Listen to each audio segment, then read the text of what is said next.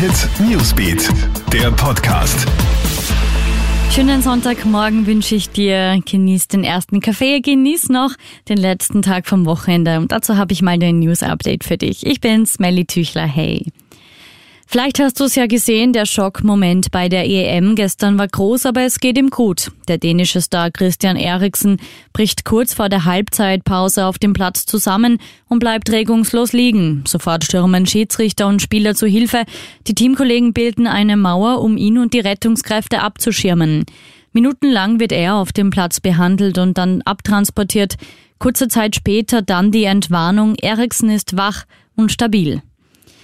Wir bleiben beim Thema. Als wahrer Held wird jetzt Dänemarks Kapitän Simon Kjær im Netz gefeiert. Der Innenverteidiger ist bei dem dramatischen Ereignis gestern nämlich der Erste, der zu Eriksen läuft. Er verhindert, dass sein Mitspieler und zugleich einer seiner besten Freunde die Zunge verschluckt. Er kennt den Ernst der Lage, ruft das medizinische Personal und ruft auch seine Mitspieler auf, einen Sichtschutz zu bilden. Und auch diese emotionalen Bilder gehen durchs Netz. Kern nimmt Eriksons Freundin, die dort weint, in den Arm und tröstet sie. Die ganzen Bilder gibt's auch online auf kronehit.at. Die Liste der von der deutschen Regierung ausgewiesenen Corona-Risikogebiete wird heute kürzer. Ganz Österreich ist ab heute kein Risikogebiet mehr für Deutschland. Wegen sinkender Infektionszahlen fallen unter anderem auch die letzten zwei österreichischen Bundesländer Tirol und Vorarlberg weg.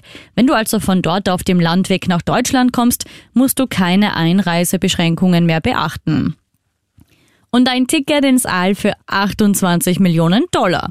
Das ist ein wahres Vermögen und zwar für 10 Minuten Flug mit Amazon-Chef Jeff Bezos. Ein Sitzplatz für den ersten bemannten Weltraumflug einer neuen Raumkapsel der Firma Blue Origin ist jetzt für eine satte Summe versteigert worden. Wer der erfolgreiche Bieter oder die erfolgreiche Bieterin bei der Auktion gestern war, ist aber nicht bekannt. Der Flug mit der Rakete New Shepard soll am 20. Juli stattfinden. Hit Newsbeat, der Podcast.